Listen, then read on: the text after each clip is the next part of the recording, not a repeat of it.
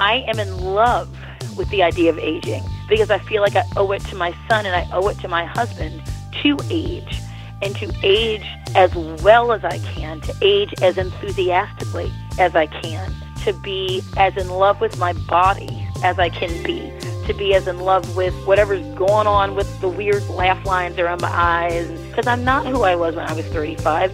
I'm a better person than I was when I was 35. I'm better than I was at 44. And a lot of that I think is just aging. And a lot of that I think just I've, I've learned a lot, but I've learned mostly to never take life for granted.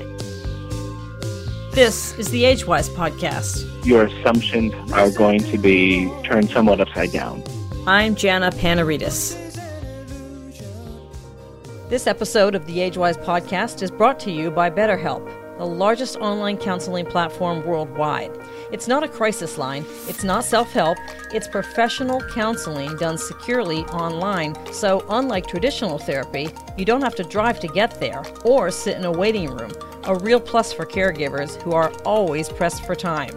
To get 10% off your first month, go to betterhelp.com slash agewyz. That's betterhelp, H-E-L-P slash agewyz, A-G-E-W-Y-Z.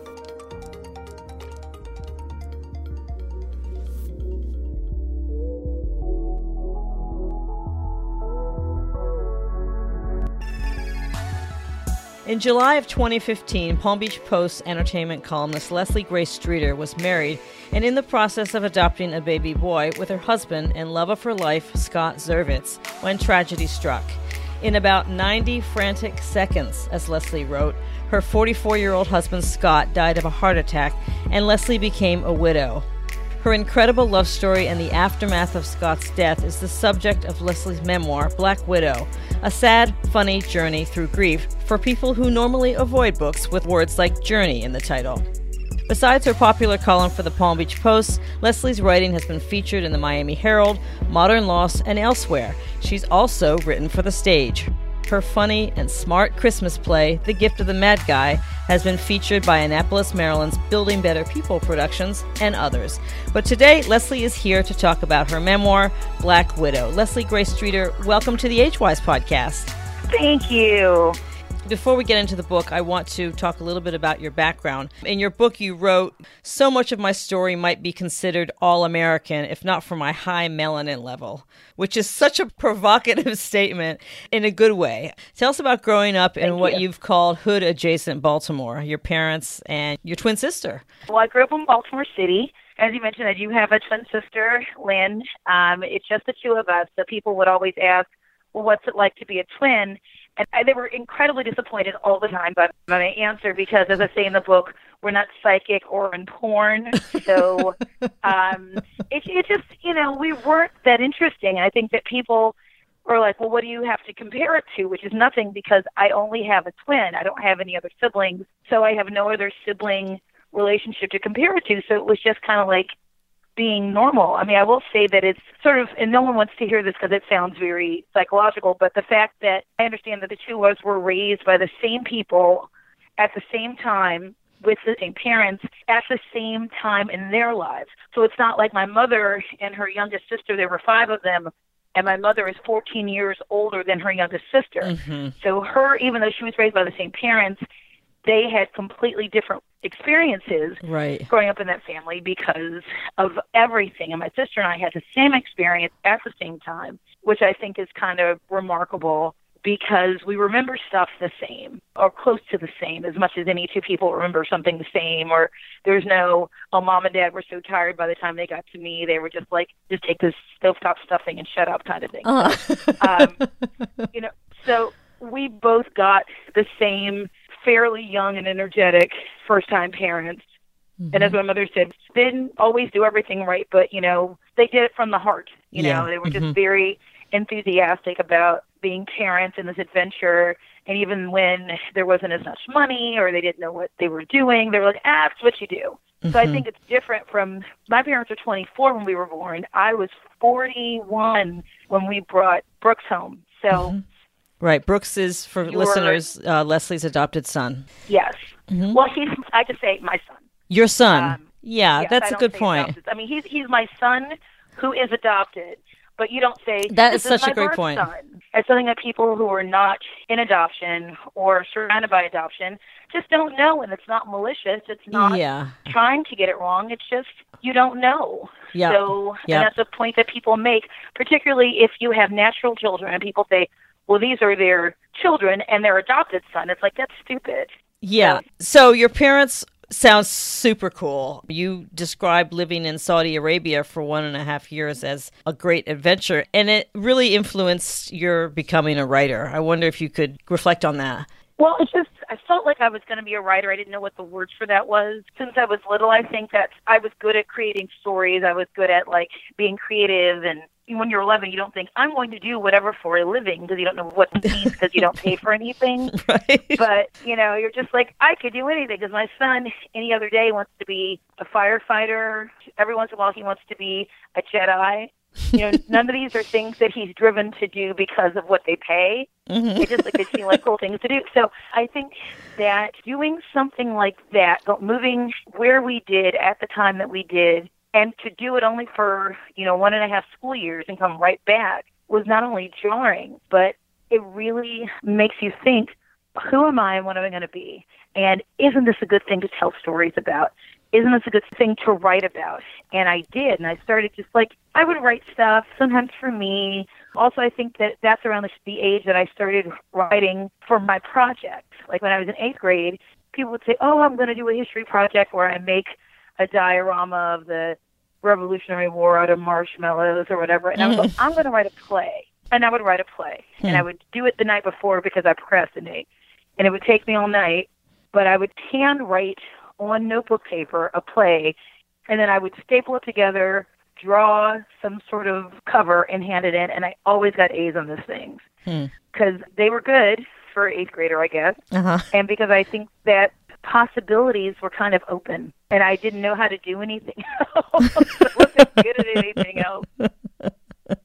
So, Leslie, you met Scott. Actually, you and Scott went to high school together, and you tell this marvelous story about how you guys reconnected. Tell Yes. that briefly. Well, basically, everyone gets together on Facebook now. So our class was planning our what was then our 20th reunion. We just had our 30th.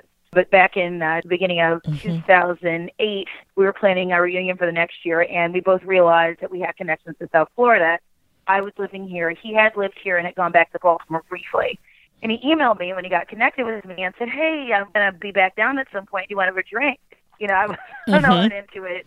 I wasn't into it. Mm-hmm. I was just like, okay. And I went back to whatever I was doing. I hadn't seen him in 20 years. And then we went to Boston's on the beach in Delray, and I was sitting at the bar having a crab soup. That's before I was vegan, and having a glass of wine. And I looked up, and there he was, and I thought, oh, okay. And his eyes are so cute. He had really thick glasses, but you could see his eyes. And I remembered from high school that he had really pretty eyes. And I mm-hmm. thought, oh, okay, there you go. And then he said, well, I'm going to be here for a little bit, but I'll give you a call. And I thought, okay, great. And I thought, wait, I think I want him to give me a call, which once again, I had not expected. Uh huh. But it just kind of went from there. He kind of spoke to my better judgment Uh huh. because, as I mentioned in the book, I have had bad taste in men at some point in my life. And he was a good choice, which is why I was like, why am I doing this? Well, you If you- this makes sense. This you, you also wrote he's really hard not to like. He really, really was. Um, Leslie, I wonder if you could reflect on introducing Scott to your extended family. Your family's Well, so know, it's just- interesting. it's the kind of thing that I can't really describe them to people who don't have imagination. So it's kind of like, and I do everything by movie references or TV references. hmm There's a definite Huxtable thing to my family. If people are newer TV watchers, my family parts of them can be very much like Randall, the black son on This Is Us. We're very educated. We don't suffer fools gladly, and if we had to, I've never had to be in a fight, but I've Uh-huh. made people believe that I could. They mess with me. I can't. I can't fight. But you know, it's that kind of thing. Really cool people. Like everyone was very raised in the church. Very sort of specific ideas about things. And like I said, when they met Scott, they weren't shocked. They were just like, "Oh, who's this?" And I had not had a whole lot of relationships that were important enough for them to meet someone. It had been years since I had actually introduced them to anybody. Mm-hmm. So they were like, "Oh, okay." I mean, my parents liked him immediately. My mother said that she was not sure how serious it was, that I was kind of playing it off. and she had come to visit, and she called my dad back in Little Rock and said, "This guy's in love with your daughter," Mhm. and he was like, "Who?" and she was like, "I'm just telling you." Be ready for it. It's a thing. And then, like months later, he and I, and then my sister and her then boyfriend, who she then married the year that we got married, all went up to Little Rock and did the meet the parents thing. Mhm. And it was really cool. We had such a good time. yeah, I bet. I love the pictures from that time. We went to the Clinton Library and Scott took pictures behind the Bill Clinton desk and stuff. It was great. Leslie, this book is really jarring in a way because it really grabs you right away. It begins the day after Scott died when you're arranging Yes. for his burial. You're listening to a pitch Yep. from a cemetery salesman. Um, the tone is set immediately with your wit. This is a quote. Here you are, quote, a black Baptist woman planning a Jewish funeral for her white husband. So tell us what happened. Uh, well, basically, we had gone with extended family members to have dinner the night before in Boca and came back, and he hadn't been feeling well, but not like in an alarming way. I mean, I was one point, I was like, should we go to the doctor or something? Because he just saying, I really don't feel well. You know, men don't always complain. Either they complain like babies Uh, or they don't complain at all. so So. I was like, "Are you okay?" And he was like, "No, I'm, I'm fine." And he took. I remember I can see him now throwing his stupid habit of like taking pills with no water. He took some aspirin or something, like threw it down his belt. I'm like, that is disgusting. But um, the next morning around three, he got up to go to the bathroom, and I was getting up around four, four thirty. I had a story that was due that day, and it was easier to work before the baby got up. So he got up and he said, "Hey, do you want to fool around?" I was like, "Sure." So we were just kissing and stuff, and then he told me that something was wrong. I turned the light on, and he was clearly in distress. And I go over this a lot. The writing has been helpful because it's helped me sort of not so much remember, but it's helped me kind of piece things together. But it's hard exactly what to say because I was in shock hmm and anyone would be in shock. I don't know how people give testimony about things like this because you would have to get something wrong. I mean, I think that our body release chemicals that keep you in shock. You know, so uh, having said that, I just remember that his head shook and he passed out. I, I think he died then. I thought he had just passed out. So I grabbed the phone, called 911. It seemed like it took forever. hmm Um, he was pronounced later at the hospital. But like I said, I don't know. And they Uh-huh. weren't nice, yeah. but they weren't awful. Yeah. There were some awkward moments there. Yes. So there's so much going on in this book. And it's so interesting because it's infused with pop culture references from Sex and the City to Law and Order and Titanic. And this framing of grief in pop culture is really new for me. But of course it's totally natural for you because it's what you've been you've been writing That's about pop culture forever. about. Exactly. It's kind of like I've read books that are not sports related, but books that were sports guys. And they write their references are sports. hmm Or historians write in historical references, not necessarily framing, but when they make a reference, that's what it is. And what I know is pop culture and movies and music and stuff like that. So I tend to speak in those things because it's sort of like easy references. Also, the older I get, I'm in my late 40s, I find that sometimes if you use kind of a general reference, it's something that people both older and younger will get.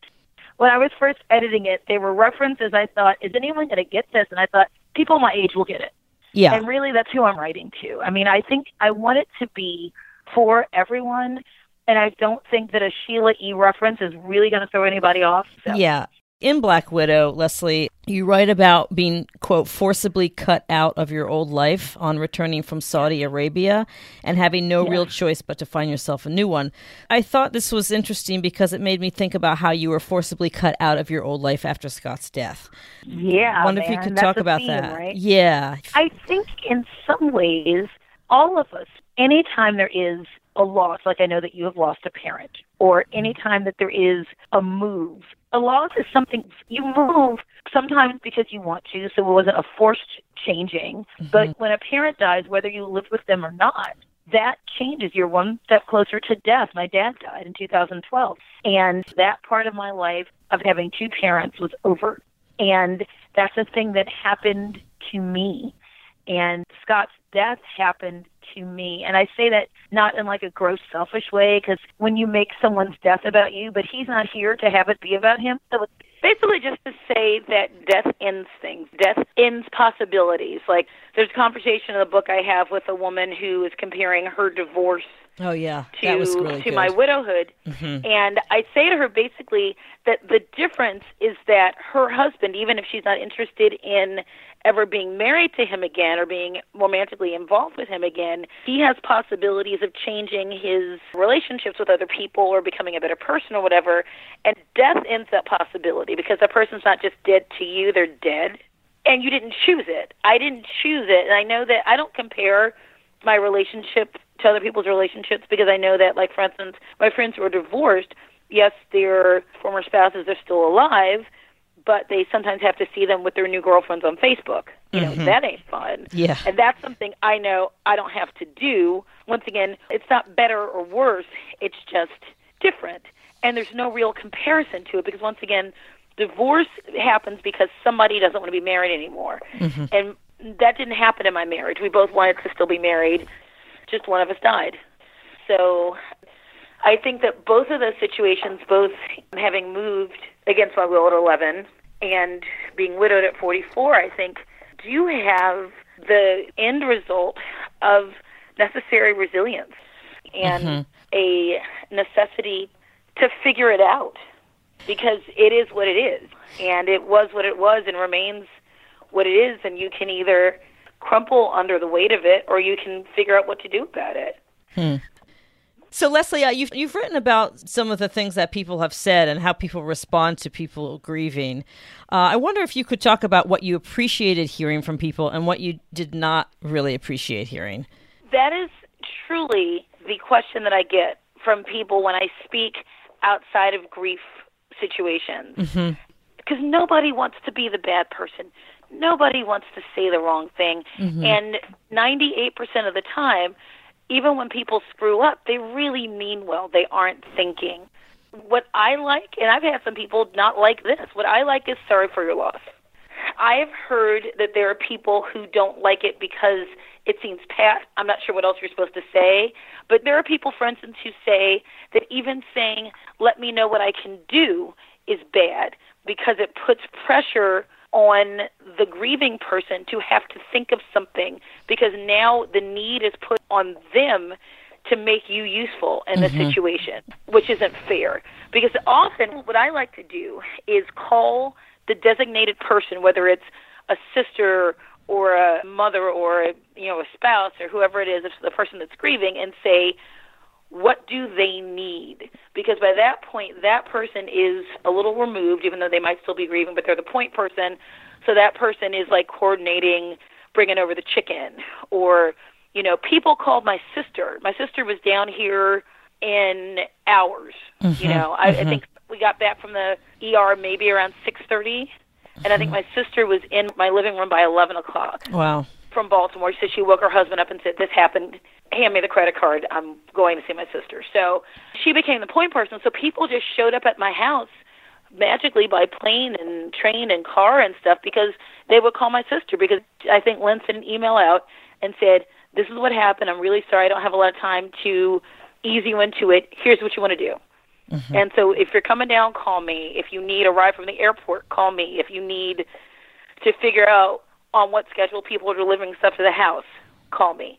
And so that long answer to say is check with someone else.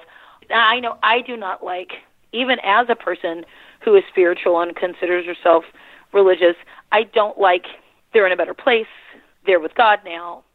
Because, first of all, you don't know what that person believes. You don't know Yeah. if the person, if either the grieving person or the person who died believed that. You don't know the pain that they were in. You don't know anything. Also, I didn't like anything that suggested that there was a better place for him than sitting in my house because that's where he was supposed to be.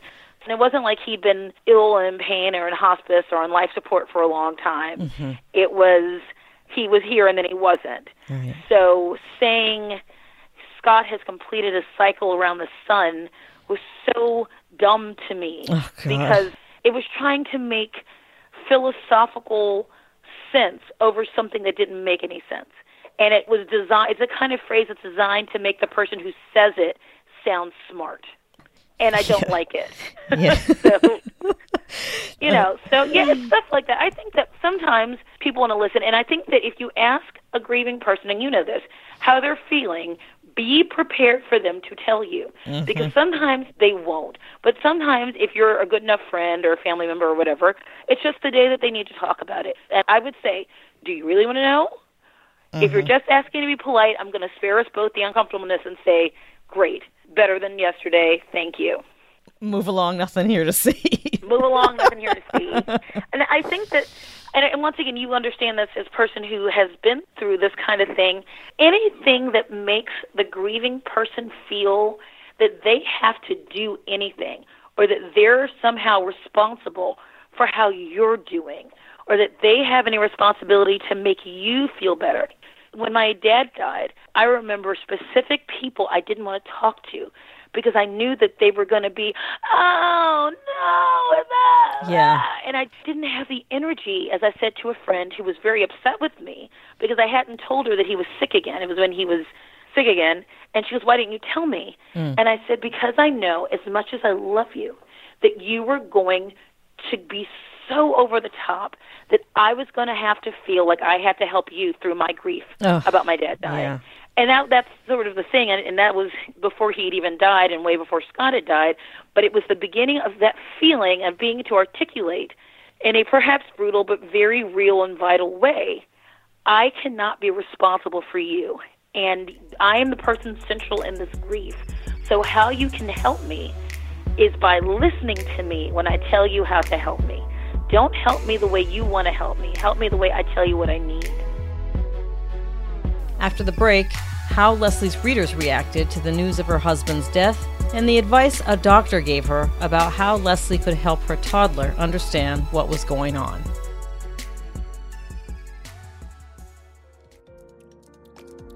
Hi, it's Jenna. Ten years ago, when my father died suddenly, my own feelings of grief were put on hold as I cared for my grieving, widowed mom.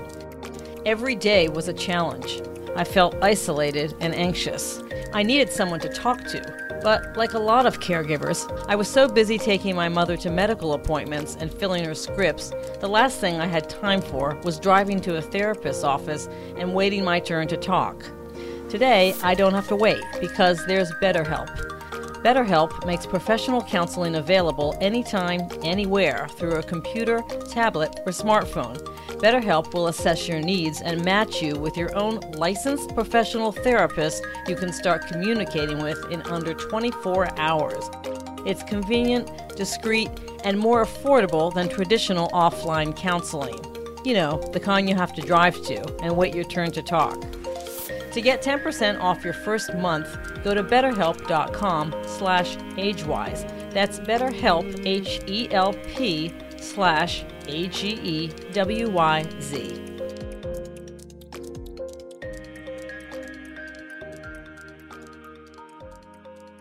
Leslie Scott was a regular in your Palm Beach Post column, which was that girl. He appeared in photos. He was initially referred to as the gentleman friend and later the mister. Somehow you managed to write about his death in the Post less than three months after he died. I wondered how readers, who you refer to as your other village, helped you through this period. readers were and I shouldn't say surprisingly, but you know, the world sucks sometimes, so mm-hmm. you never know. I really expected more ignorance in the first couple months, and I didn't get it. Hmm. Or it was sent to someone who kept it away from me. So people were pretty cool. This area obviously has a lot of older people in it. So I had many, many widows, many, many widowed people reach out to me some people who were married and would say, you know, I understand, and some people who were not married who say, is it okay for me to call myself a widow? would say, of course it is, shut up. Mm-hmm. you know, or couples who were gay or couples who, like, it's complicated was made for them. You know, people who had been married and divorced and married again, and it was a whole situation.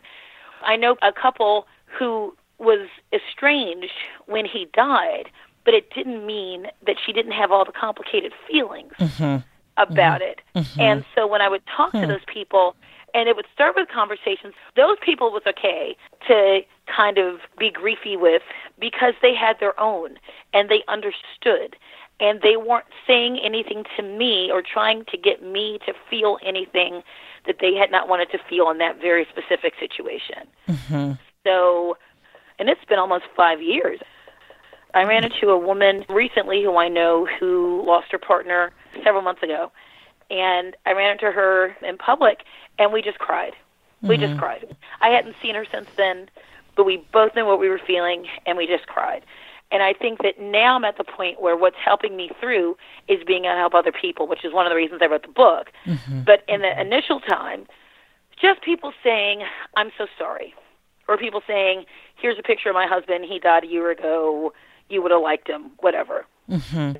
Or just people like showing up, like I write about in the book. My friend Libby just showing up at my house and say, "I'm on the way to your house. Get dressed." Uh-huh. and I'd be like, "I don't want to go." She's like, "Nope, in the Uber. Can't stop the Uber. Get in the Uber." And I'm like, "No." but and those are people who I'm very close to, and they knew what I needed, and they wouldn't have made me stay out for like five hours. Mm-hmm. Sometimes it was just like driving around the block, but just checking in. Mm-hmm. I thought it was really brave of you to post the video on the Palm Beach Post website where you read aloud some of the condolence uh. notes you received. That must have been tough, but in a way, uh, it probably helped you heal. It really was. I mean, when they first said it to me, my I was like, no, nope. That wasn't your idea. That. No, it was okay. not no who who. Mm-hmm. Not my idea. So explain but, what we're talking about for people who aren't familiar. What happened there? There was this eventually incredibly lovely, lovely video that was so thoughtful. And once again, the people that I work with are so talented, and all of them were watching me try not to disintegrate before their eyes. So it was really lovely. This video of me reading out loud some of the condolence letters that I had gotten. Mm-hmm. And once again, it was not my idea.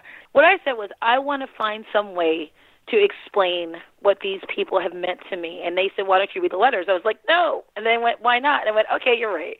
And breathing through and so many people said, again, people who were widowed said to me, Oh my gosh, that was helpful to me. Oh my gosh, you said things out loud that I had not been able to say out loud mm-hmm. about my loss.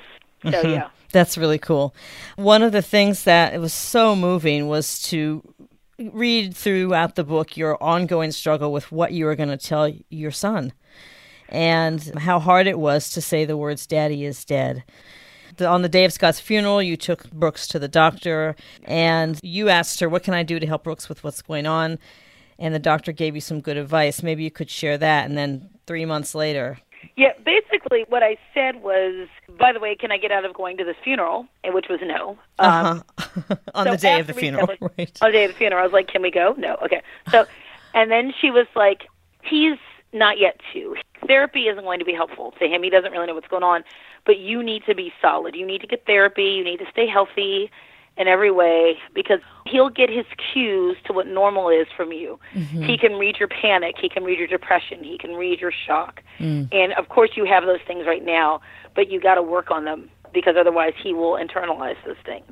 And she's right, you know, and I think that going to therapy and staying healthy and trying to make sure that I'm around for as long as possible and positive and surrounded by positive people and just doing things that are helpful to myself and to him. I think that that has been great because he's a very well adjusted little boy. And how old is he now? Six? He's six. Uh huh. Brooks. So we have all these ideas about how we should age, how we will age, what our lives will look like when we're older, and we plan accordingly. I wonder how your ideas about aging have changed, if at all, since Scott's death. Oh my goodness. My first of all, I have no patience no patience for people who whine about getting older because my husband didn't get to. So screw you. I don't care about your wrinkles. I don't care about your it's harder for you to run now and you can't keep up with your kids. Shut up. Mm. You're breathing. Mm. You're breathing. Mm-hmm. I don't have any patience for it. I have friends who are younger than me who go, I'm going to be 40. I'm like, I'm going to be 50. You're still breathing.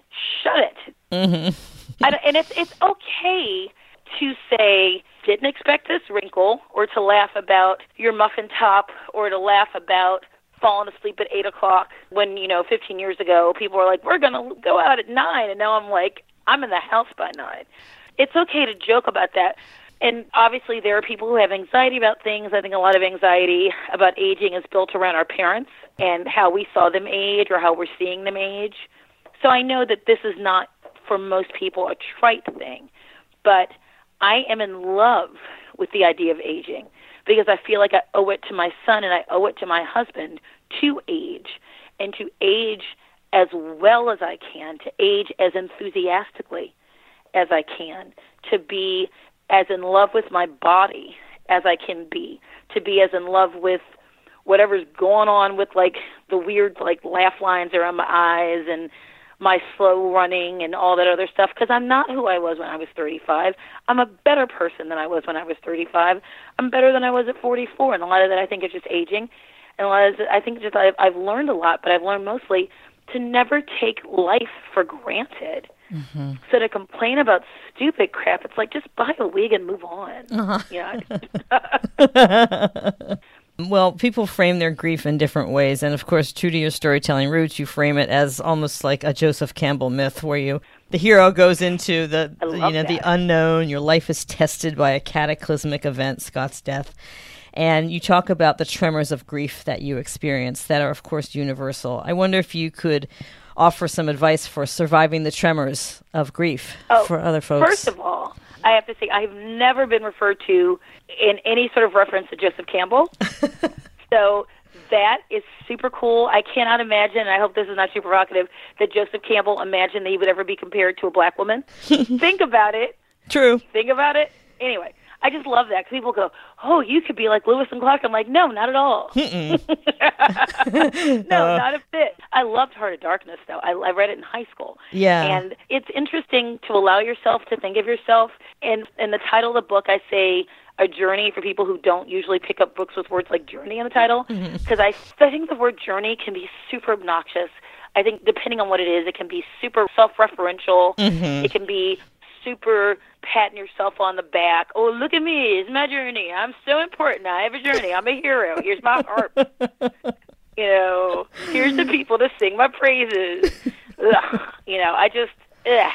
But having said that, there is, I guess, a hero's arc to most people's stories. And I think that in this, the hero has no idea what she's doing. Basically, she's like Robinson Crusoe. She's kind of dropped off on a freaking island, like, deal with it. Mm-hmm. You know, and your journey is trying not to die and get rescued. And I think sometimes you have to rescue yourself. I think that the advice I would give people is to know that it's coming. I just recorded the audio book and one of the things that I read out loud that was like, "Oh, this resonates so much still" is that you have the understanding that in the middle of grief that after the funeral, it's not going to stop being awful because mm-hmm. the funeral doesn't end anything. The funeral just ends that part of it, and that you've just dipped your toe into the pool of awful. You're just dipping your toe in. You haven't even immersed yourself all the way into what life means without that person, and not just the emotions, but it's the paperwork and remembering you can't call them to tell them about law and order and all that stuff, and that you will forever be without that person as long as you're on this earth.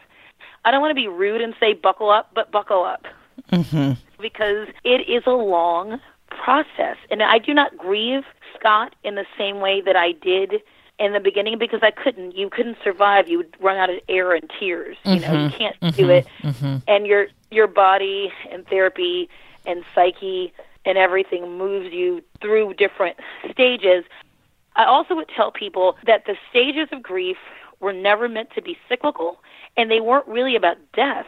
What they were about, the Elisabeth Kübler-Ross stages, were about the acceptance of people who had found out that they had fatal disease. Hmm. That's what those were about. And they were never meant to be in order.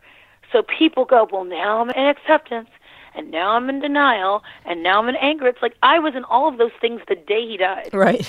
Every single one of them. Yeah. And one of the early drafts of the book says that grief is not a ladder; it's more like a fun house that lost its brakes. Uh-huh. And you're just kind of like huh. zipping around, and you fall through the basement, and then something catapults you up, and you go back to the other one you thought you'd already been through. Uh-huh. Just that... to expect that it's going to be hard. It's also to expect that some people are not going to understand or approve of the way that you were grieving. and some of them may be your parents or your spouse, if depending on who you're grieving. The people closest to you might want you to just get over it and move on. Some people may want you to be in that performative grief stage to prove you're still grieving for longer than you want to be or longer than you actually are. Mm-hmm. And you got to screw those people and do what you got to do. Understand that everyone around you is grieving. Scott's family's grief was different than mine, but it was still valid. And I couldn't say my grief is more important than yours because that's not fair. And it's not a competition. It's not a competition. And the both thing I would say is it ties back to what you asked me before about what people say to you is that there will be days when you feel awesome and someone will walk up to you and without understanding that they're doing it, punch you right back where you were mm. and go, oh, you're like, oh, I'm going to go back and cry now. And it's going to happen. It will happen less over time. But also, I mean, I remember going to a cocktail party with this woman who didn't know. So I used to see her we saw each other at cocktail parties. She mm-hmm. was seasonal. Mm-hmm. So I saw her at a party and she goes, Oh my gosh, where's your husband? And everyone else in the room but her knew. And it got super quiet. Wow. And I had to tell her. That was also the party that when I left, I was literally holding a pizza waiting for my car and the valet who was surprised that a black person was waiting it was more logical to him that I was delivering him a pizza oh, God. than I was waiting for my car. Oh. I was wearing a dress with a purse on. I go, I'm wearing a purse. I'm 45. Oh, Jesus. How many 45 year old women holding purses, wearing dresses, deliver pizza? Oh, my God. It's just, it was so funny because yeah. that happened at the end of that cocktail party. Mm-hmm. That I was like, thank you, Jesus. I was given something uh-huh. stupid to laugh about because it was just yeah. funny. It's like, go be stupid. And I was like, get my car, kid. And the other guy at the thing laughed. The guy laughed like, and he goes, that was bad. That was bad. I'm like, yes, it was. Yeah, you think? Yes, it was. It was like, tell your friend Gary he's a moron. But it was funny. Yeah. Leslie, how has your writing changed since Scott's death, if at all? Um, I think that when I deal with hard stuff, I am much less likely to pull punches. Mm-hmm. I never really did, mm-hmm. but you know, my style is like lots of words, lots of words a thing. And I think that a I, I'm older and I don't have time for that anymore. But I think that also I've become a lot more concise because I know emotionally, I think, how to get to the heart of a thing faster than I used to. Hmm. Honestly, I think that I've become a better writer, but I think that hopefully, it's as long as my brain works, I hope I continue to. I yeah. continue to become a better writer and funnier in a, an organic way that's not trying too hard. There was a review that said they thought that sometimes the humor was forced, and it's not but they don't know me, and also people aren't used to people writing funny things about grief, so I can understand. That's valid for them to feel that way. Right. Tell us about Camp Widow. For folks who don't know about this, it sounds like a marvelous thing. Is it a national event? It is international now. International. Uh, Camp Widow is a program of an organization called Soaring Spirits International that's based in San Diego, and it was founded by a widow, Michelle Neff Hernandez, who's amazing. Michelle is this person who thought, I have all these feelings. Other people must have these feelings. How do I connect to those people?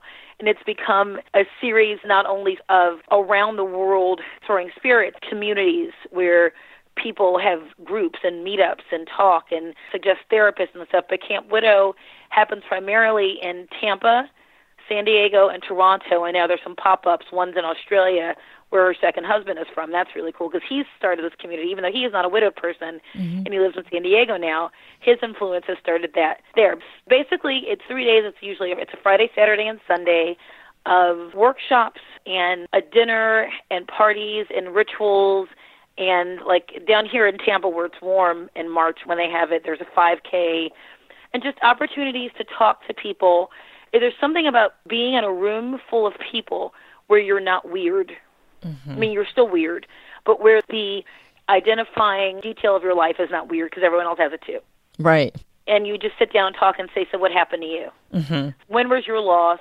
And everyone has a loss because there's no one going to go, "Oh, that's weird." And there's some people who aren't really ready to talk about it because there's people who've been widowed ten years and people who've been widowed like a month, and they hear about this thing and they don't know what they need at the moment, but they go, "I need to go." Mm-hmm. And there's one coming up, probably, right? Uh, are you yep, speaking? coming up. Are you speaking? I am. Great. I am uh, signing some books, doing a couple workshops. I was the keynote speaker in Toronto in November, which was really cool. Uh-huh. And uh, my mom got to go, which was neat. Oh, that's great. Um, because she's widowed as well, and we're going to go again as well in Tampa to Tampa in March, which is a couple weeks after the book comes out. So that'll be a neat situation too. And all these people that have known me forever, I've been talking about this book for years, and now it's actually here. Uh-huh. It's really cool to be able to say, "Here's the thing." They're like, "Oh, you didn't make it up." So you didn't make it up. Leslie, you sort of alluded to this earlier, but I'll ask it formally. What do you want readers to take away from this book? I want people to understand that grief is normal. We think in this society we're so smart that we can talk about sex and we can talk about our bowel movements and our sexual dysfunction and whatever it is in our aging and our needs. But grief is a thing that happens to everybody, and there are no age restrictions for it. You can't stop it. Everyone is going to lose somebody. And it's a thing that's so hard to talk about. So, what I want to do more than anything is to get people to understand your grief is normal. Whatever that is, grieving is normal. And it is normal not to know what to say. It's normal not to know how to be. It is normal to react like your world has been cut out from under you because it has. And just being able to talk about it and say the words, I am grieving, is going to make people uncomfortable, and I don't care. I don't care. I mean, I don't like lead with it at parties or anything, but if we're having a discussion, we're going to have the discussion, you know. And I think that you would be more you, the proverbial you, mm-hmm. would be more helpful to the people in your life if you understood it and if you didn't cut them off because it made you uncomfortable or if you didn't try to gaslight them into pretending they were okay when they weren't okay. Mm-hmm. Here's my last question. What's a good day for you now? Um, most days are really great. Awesome. A good day sometimes is when someone on Facebook will tell me a story about Scott I didn't know. Hmm. I love that. There's a woman I met, Tanya Villanueva Tepper, mm-hmm. who is a 9 11 widow, who is mm-hmm. now remarried and amazing and she gives really great talks at Camp Widow and she said that when her fiance Sergio, a firefighter in New York who was out in 9/11, that one of the worst things to her was that he wouldn't make more memories, that his life ended at that moment he was unable to make the memories. Mm-hmm. But she found that when she spoke to other people about him who were new to her and new to him and told stories, now they had a memory. They knew a story, they knew a thing about this guy. Mm. And so alternately, Scott was like the life of the party, and in college they called him Scotty Z, and he was like the head of everything. Mm. And my sister went to that college, I didn't, so they knew Lynn and they knew Scott. So people will email me and go, "Did I ever tell you about blah blah?" And I'll go, "No, put it on Facebook, put it on Facebook." Because I love those stories. Because I love learning new things about the guy that I love. Mm. It's a gift. What a gift to have new stuff to know. It's amazing. Mm-hmm. So you have lots of good days. Most of my days are good at this Uh-huh. point. I mean, it's been almost five years. So, it's I mean, good. you have days every once in a while. I mean, we're coming up on the 10th anniversary of our wedding Uh-huh. on February 28th. Uh-huh. So I'm a little more emotional than I usually am. And so there will be days also because the book, I'm talking about things, and I went back to therapy, which Right. is wonderful. I went back to therapy months ago to mm-hmm. prepare for this Mhm. and to prepare for the having to talk about it and have people ask me questions like you and be able to reason these things and craft an answer for these things mm-hmm. within very little time. So most days are good, mm-hmm. but there's always going to be you're going to hear a song or you're going to turn a corner or you're going to pick up a thing and go, "Oh." And you can't paper over those things and I try not to. I try to let myself feel what I'm feeling about those things, but then you kind of go, "Okay, what can I do with that?" Uh, you honor the feeling, but I don't randomly cry really anymore, or I, I'm able to laugh long and heartily about stuff. And the relief and release of getting mad is mm-hmm. really great because then you remember that this person was a person mm-hmm. and not a saint or some person that's entombed in time. You know, that they were a person, they were a human who pissed you off. And that's healthy. We've been speaking with Leslie Gray Streeter, veteran writer and entertainment columnist for the Palm Beach Post and author of a new memoir titled Black Widow A Sad, Funny Journey Through Grief for People Who Normally Avoid Books, with words like journey in the title. Black Widow is set to be released on March 10th, and it's available now for pre order on Amazon.com, Barnes & Noble, and at your local independent bookseller. All of Leslie's columns for the Palm Beach Post are available at the newspaper's website. That's palmbeachpost.com. And of course, be sure to check out Leslie's website, lesliegraystreeter.com. Leslie, thanks so much for being on the show and for writing this funny, smart, and moving book, Black Widow. Thanks, Leslie. Thank you. That's it for today. Thanks for listening. If you have a moment, we'd love for you to explore our new service called Life Stories for the Ages. It's all about capturing the life story on video of someone you love before it's too late. Go to lifestoriesfortheages.com and check it out. The Agewyz podcast is produced and mixed by me, and it's distributed on the nationally syndicated Speak Up Talk Radio Network. I'm Jana Panarites. See you next time, and remember every caregiver has a story. I want to hear yours.